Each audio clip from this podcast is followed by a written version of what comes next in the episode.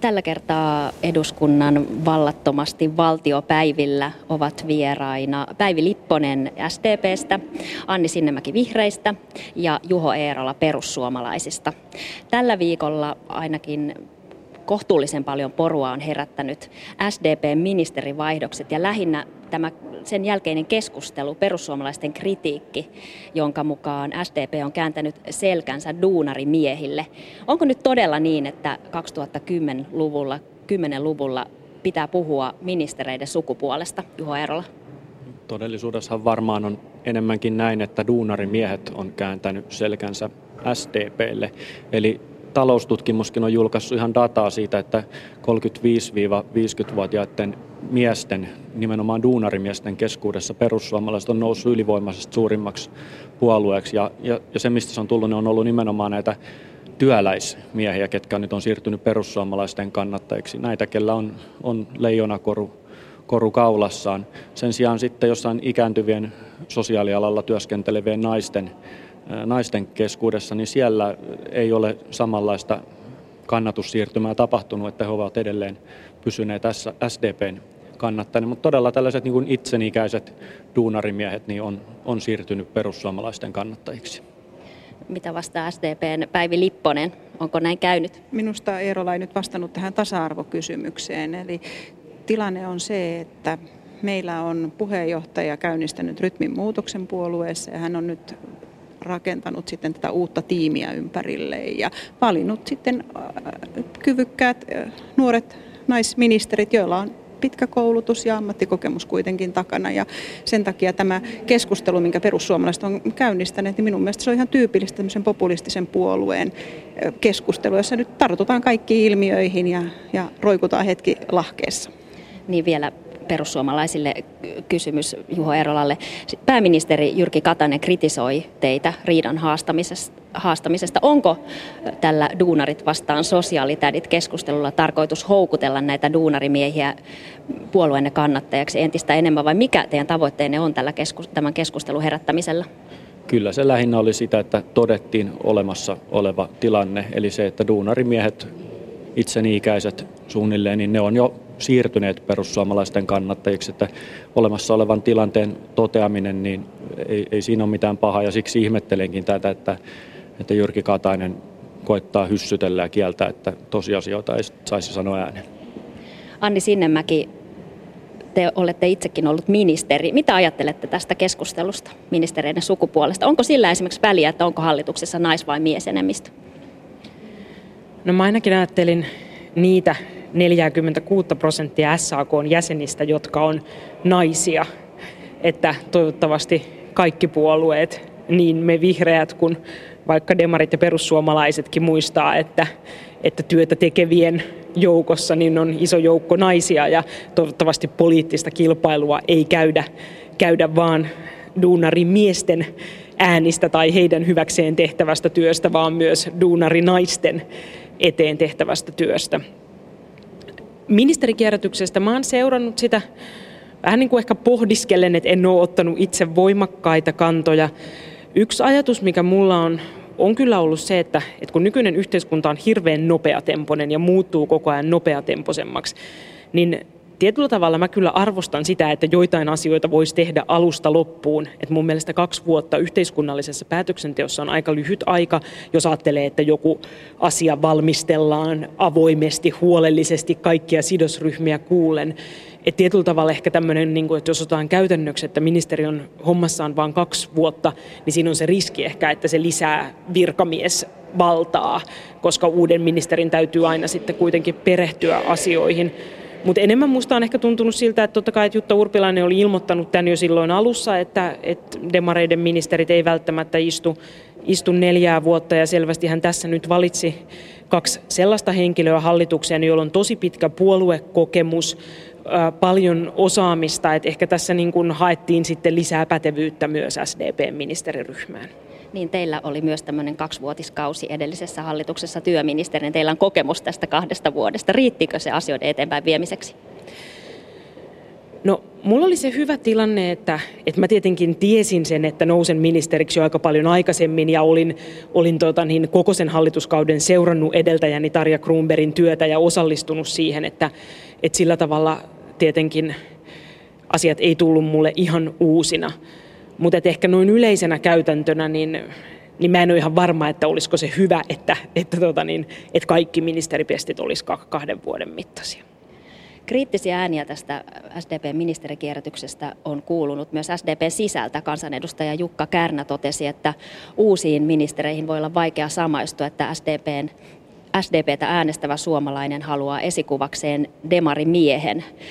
Päivi Lipponen, samaistuvatko teidän mielestänne äänestäjät nimenomaan henkilöihin, eivätkä niihin asioihin, joita poliitikko ajaa? Minusta on kyllä hyvin tärkeää, että SDP mielletään valtiohoitajapuolueeksi, että me hoidetaan asioita ja me tehdään ne asiantuntemuksella. Ja meillä on näkemystä, joka perustuu sosiaalidemokraattisiin arvoihin. Ja, ja nyt meillä on valittu kaksi pätevää naista ja sen takia minä katsoisin, että se kyllä vahvistaa tätä sosiaalidemokraattisen puolueen pitkää tasa-arvolinjaa. Me halutaan tehdä asioita ja me halutaan tehdä ne kunnolla. Niin, SDPn puheenjohtaja Jutta Urpilainen perusteli näitä ministerivaihdoksia, ministerivaihdoksia rytminvaihdoksella, että haetaan uutta energiaa ja, ja osaamista. Toimivatko määräaikaiset ministerin pestit perussuomalaisten mielestä? Saadaanko uutta pontta ja puolueen kuvaa kirkastettua? Puhutaanko nyt SDPstä siis vai? No ylipäätään riittääkö se, onko se kaksi vuotta hy- hyvä aika? En, en todellisuudessa usko, että SDPn politiikka tästä nyt mihinkään lähtee muuttumaan näillä ministerivaihdoksilla. Sama, sama sieltä on tulossa rikkidirektiiville ja muulle jatkoa. Mutta tota, se, se, minkä panin merkille, niin kyllä me periaatteessa tiedettiin jo, tiedettiin jo tämä, että ketkä, ketkä näistä ministereistä vaihtuu, että meillä oli jo veikkailuja keskenämme ja aina kun oli eduskunnan kyselytunti tunti torstaina tulossa, niin tavallaan jo siellä vähän ilakoitiin siitä, että nyt on Kutsanina Richardson ja Gustafsson paikalla, että nyt, nyt heihin kohtaan painetta. Että kyllä, kyllä varmaan SDPssäkin nähtiin, että he olivat ehkä eniten olleet heikoilla jäillä jäillä näissä omissa vastuualueissaan, että, että heidät katsottiin tarpeelliseksi vaihtaa ja saada jonkunnäköinen ehkä, ehkä vahvemmin esiintyvä henkilö niille paikoille, mutta todellinen politiikan sisältö, niin se todennäköisesti ei muutu. Näin sanoi perussuomalaisten Juho Eerola. Anni Sinnemäki vihreistä puheenvuoro. Se, mikä mun mielestä tuntuu vähän erikoiselta, on ehkä se, että et sanot, käytetään jotain tällaista termiä, että rytmin muutos, mutta ei puhuta yhdestäkään asiasta. Että Suomessa tietenkin politiikka on aika henkilökeskeistä, koska meillä, meillä niin kuin äänestetään ihmistä eikä, eikä listaa, mutta jotenkin mun on vaikea nähdä, että että miksi puolue ikään kuin haluaa uudistus, uudistua sanomatta yhtään poliittista teemaa tai tavoitetta, joka olisi arvioitu uudelleen tai jossa olisi haluttu ajatella, että tämä pitää nyt toteuttaa paremmin, vaan sitten valitaan joku tämmöinen slogan, että rytmin vaihdos ja sitten toistetaan siitä uudelleen ja uudelleen, että että olisiko voinut puhua siitä, että peruspalvelujen kannalta takkuava kuntauudistus, me tarvitaan siihen vahvempi ministeri. Ää, nuorisotakuun tavoite ei ole toteutunut lähimainkaan, me halutaan tähän uutta ajattelua. Että jotain sen tyyppisiä asioita, mitkä mitkä on niin kuin ehkä SDPlle tärkeitä ja jo, joiden niin kuin toteutuminen ei ole ollut tarpeeksi vahvaa. Miksi kukaan ei puhu mistään sellaisesta, että minusta olisi tärkeää, että kun hallituspuolueissa arvioidaan hallituspolitiikkaa ja itse ainakin mietin niin kuin hallitusohjelman toteutumista sillä, sillä, sillä ajatuksella, että mitkä tavoitteet on niissä neuvotteluissa ollut meidän puolueelle tärkeitä ja onko niistä vielä jotkut saavuttamatta. SDPllä on nyt rytminvaihdos, niin kuin puoluejohtaja on tämän lanseerannut, ja se tarkoittaa tietenkin sitä, että nyt on haettu näitä uusia ministereitä, mutta samalla myöskin tehdään paljon näitä strategisia muutoksia ja linjauksia, tulee nämä uudet aloitteet. Se on nyt alkanut tästä vaiheesta, ja, ja toivottavasti tämä nyt sitten lähtee tämä rytmi muuttumaan. Sitähän me kaikki SDPssä toivomme. Ja kyllä mä koen tämän, että ryhdytään nostamaan sukupuoli näin kauhean keskeiseksi ja vähättelemään naisten, naisten panosta politiikassa, niin hyvin murheelliseksi kuitenkin eletään 2000-luvulla. Ja, ja meillä on ollut onneksi puolueessa niin paljon miehiä, jotka ovat edistyksellisiä, olevat tukeneet naisia korkeisiin tehtäviin ja, ja vastuuseen ja vallankäyttöön. Ja minä uskon, että näitä miehiä riittää myös tulevaisuudessa. Me tarvitaan Suomessa fiksuja naisia ja fiksuja miehiä.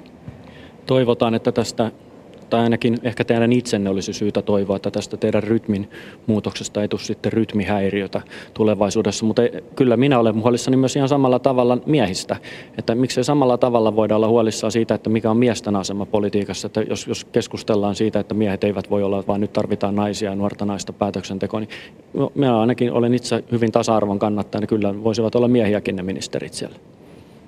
Mutta nyt on kysymys SDPstä ja, ja meidän puolueenjohtajan ratkaisusta. Ja hän on nyt päätynyt tämän tyyppiseen ratkaisuun. Hän on valinnut tämmöisen tiimin oma, oman itsensä ympärille tekemään sitä uutta politiikkaa. Ja minun mielestä on nyt erittäin tärkeää siitä, että me saadaan asioita edet. Me saadaan kuntauudistusratkaisua, me saadaan tämä sote-uudistus ratkaistua ja sanoisin tästä Eerolalle, tästä rikkidirektiivistä, että sen verran pitäisi nyt olla tätä poliittista muistia jäljellä, että se ratkaisu kyllä tehtiin jo edellisen hallituksen aikana ja nyt on jäänyt nämä hännät sitten hoidettaviksi, mikä on todella valitettavaa. Tota, rikkidirektiivistä on hyvä sanoa se, että se suojelee sekä ympäristöä että ihmishenkiä ja hyödyttää suomalaista teollisuutta ja on tyytyväinen, että asia on, asia on saatu tota niin, päätettyä silloin, kun on löytynyt edistyksellinen enemmistö sille ja on selvästi jatkossakin löytynyt edistyksellinen enemmistö enemmistö. Se, mikä mun mielestä tässä keskustelussa ehkä on kuitenkin ollut hyvää, että, että tästä niin perussuomalaiset on, on nostanut esiin tätä, että, että kauheata, että nyt demareilla on ää, naisenemmistö ministeriryhmässä, mutta positiivista ehkä on ollut se, että kukaan ei ole kuitenkaan sanonut Pia Viitasesta ja Susanna Huovisesta, etteikö, etteivätkö he olisi osaavia ja päteviä. Ja itse ehkä ajattelen, että vielä tämä niin kuin nuorten naisten hokeminen on tässä vähän, vähän erikoista, että, että itse on kuitenkin esimerkiksi kahden lapsen äiti ja ihan keski-ikäinen nainen ja molemmat uudet ministerit on vanhempia kuin minä. Että ehkä sekin, että sanotaan nelikymppisistä naisista, että ne on politiikassa nuoria naisia, niin onkohan siinä vielä vähän sellaista niin kuin vähättelyn tuota, niin jäännettä, mutta, mutta näistä kahdesta ihmisestä ainakin niin kuin kaikki on selvästi sen allekirjoittanut, että valittiin osaavia ihmisiä.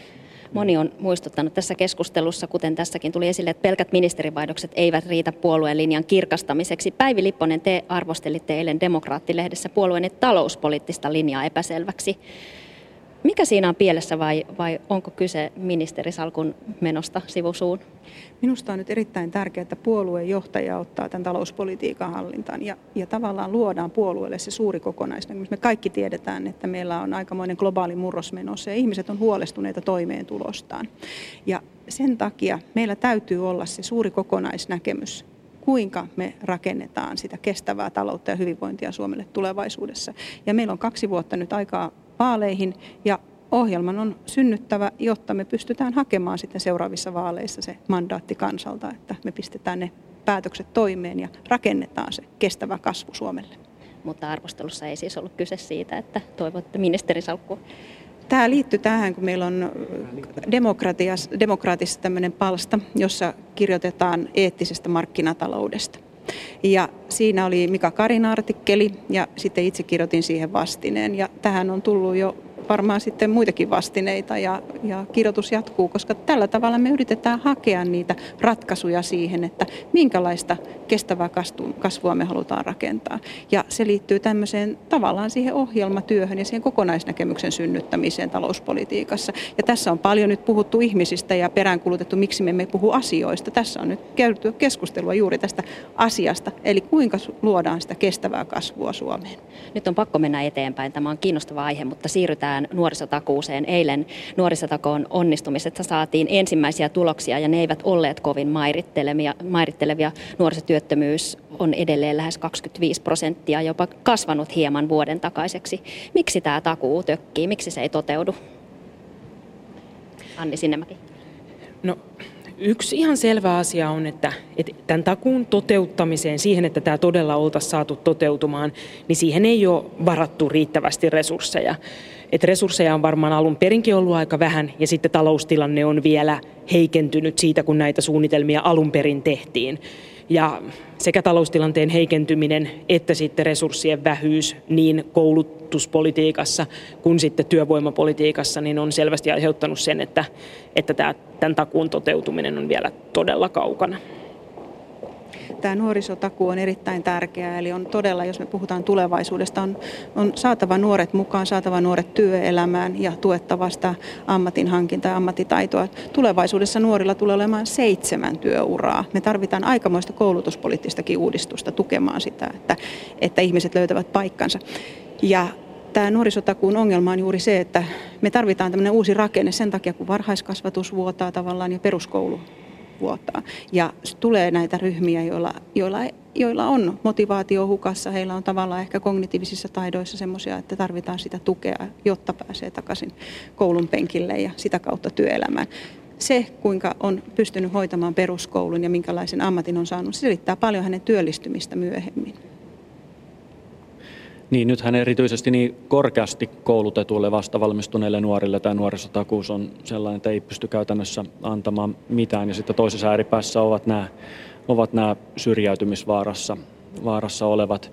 Itse olen tehnyt jopa kirjallisen kysymyksen aiheesta, että nuorison työllisyyttä voitaisiin parantaa sillä konstin, että ei ikään kuin tämmöisellä kansalaispalkka tyyppisellä ajattelulla, että, että nuori, joka menee töihin, ottaa satunnaista työtä vastaan, niin hänen ei tarvitsisi luopua näistä tuistaan, joita hän saa. Nyt ongelmana on se, että monet eivät suostu ottamaan vastaan minkäännäköistä satunnaista työpaikkaa, koska se ei käytännössä lisää, lisää omia kuukausittaisia tuloja millään lailla ja se ei kannusta, kannusta työllisyyteen tai korkeintaan kannustaa tällaisen pimeän työntekoon. Niin, mit, miten voitaisiin edes niitä byrokraattisia esteitä poistaa, että nuorten, nuoret työllistyisivät paremmin. Niitäkin riittää. Anni Sinnemäki. Tällä hallituksellahan on ollut tavoitteena se, että että työn vastaanottamista tehdään helpommaksi ja työn ja sosiaaliturvan yhdistämistä helpotetaan, mutta se on semmoinen aihepiiri, jossa jostain syystä ei olla oikeastaan hirveästi saatu uutta aikaiseksi, vaan on ollut erilaisia selvitysryhmiä. Ja mun mielestä tämä oli tärkeä asia, minkä Juho Eerola otti esille, ja se olisi itse asiassa hyödyllinen ei pelkästään nuorille, vaan myös aikuisille, että että ihminen ei niin kuin sen byrokratian tai toimeentulon katkosten takia joutuisi sellaiseen tilanteeseen, että, että töitä ei kannata ottaa, ottaa vastaan. Ehkä näistä nyt että miltä tämä alkuvuosi on näyttänyt, että kun lähes 30 prosenttia nuorista työttömistä on sellaisia, joiden työttömyys venyy yli tämän takuun tavoitteen, eli yli sen kolmen kuukauden, niin siinähän ei puhuta varmasti niin kuin vaan mistään marginaalisista ryhmistä, joilla ei ole motivaatiota, vaan siellä on paljon ihmisiä, jotka on niin kuin hakee ja hakee töitä, mutta, mutta ei saa. Ja sitten yksi asia, mistä, mistä itse on huolissani, on se, että, että kun meillä on päätetty leikkauksista ammatilliseen koulutukseen, niin niitä on katsottu aika paljon siitä näkökulmasta, että kuinka paljon meillä niin kuin valmistuu yhdeksänneltä luokalta peruskoulusta ihmisiä, mutta meillä on valitettavasti Suomessa aika iso joukko sellaisia eri-ikäisiä nuoria ihmisiä, joilla ei ole toisen asteen koulutusta. Ja nimenomaan se toisen asteen koulutus on varmasti avain siihen, mistä Päivi Lipponenkin sanoi siitä, että kun nykyään ihmisillä on usein monta työuraa, niin on vaikea niin kuin rakentaa niitä, jos ei ole sitä alun perin sitä koulutusta. Ja sen takia erityisesti pääkaupunkiseudulle näiden ammatillisen koulutuksen paikkojen lisääminen olisi elintärkeää. Mutta ydinkysymyshän on se, että meidän täytyy saada tämä talous kasvamaan ja silloin tulee työtä niin iäkkäämmille kuin näille nuorille. Ja nuoret pääsee harjoittelemaan sitten ammattitaitoaan ja, ja vakiinnuttamaan paikkansa tässä yhteiskunnassa. Siinä riittää haastetta kaikille. Vallattomasti valtiopäivillä vieraina olivat tällä kertaa Päivi Lipponen STPstä, Anni Sinnemäki Vihreistä ja Juho Eerola perussuomalaisista. Täällä eduskunnassa jatkuu käsittely rakennusten kosteus- ja homeongelmista koskevasta tarkastusvaliokunnan mietinnöstä vallattomasti valtiopäivillä jälleen ensi viikolla samaan aikaan.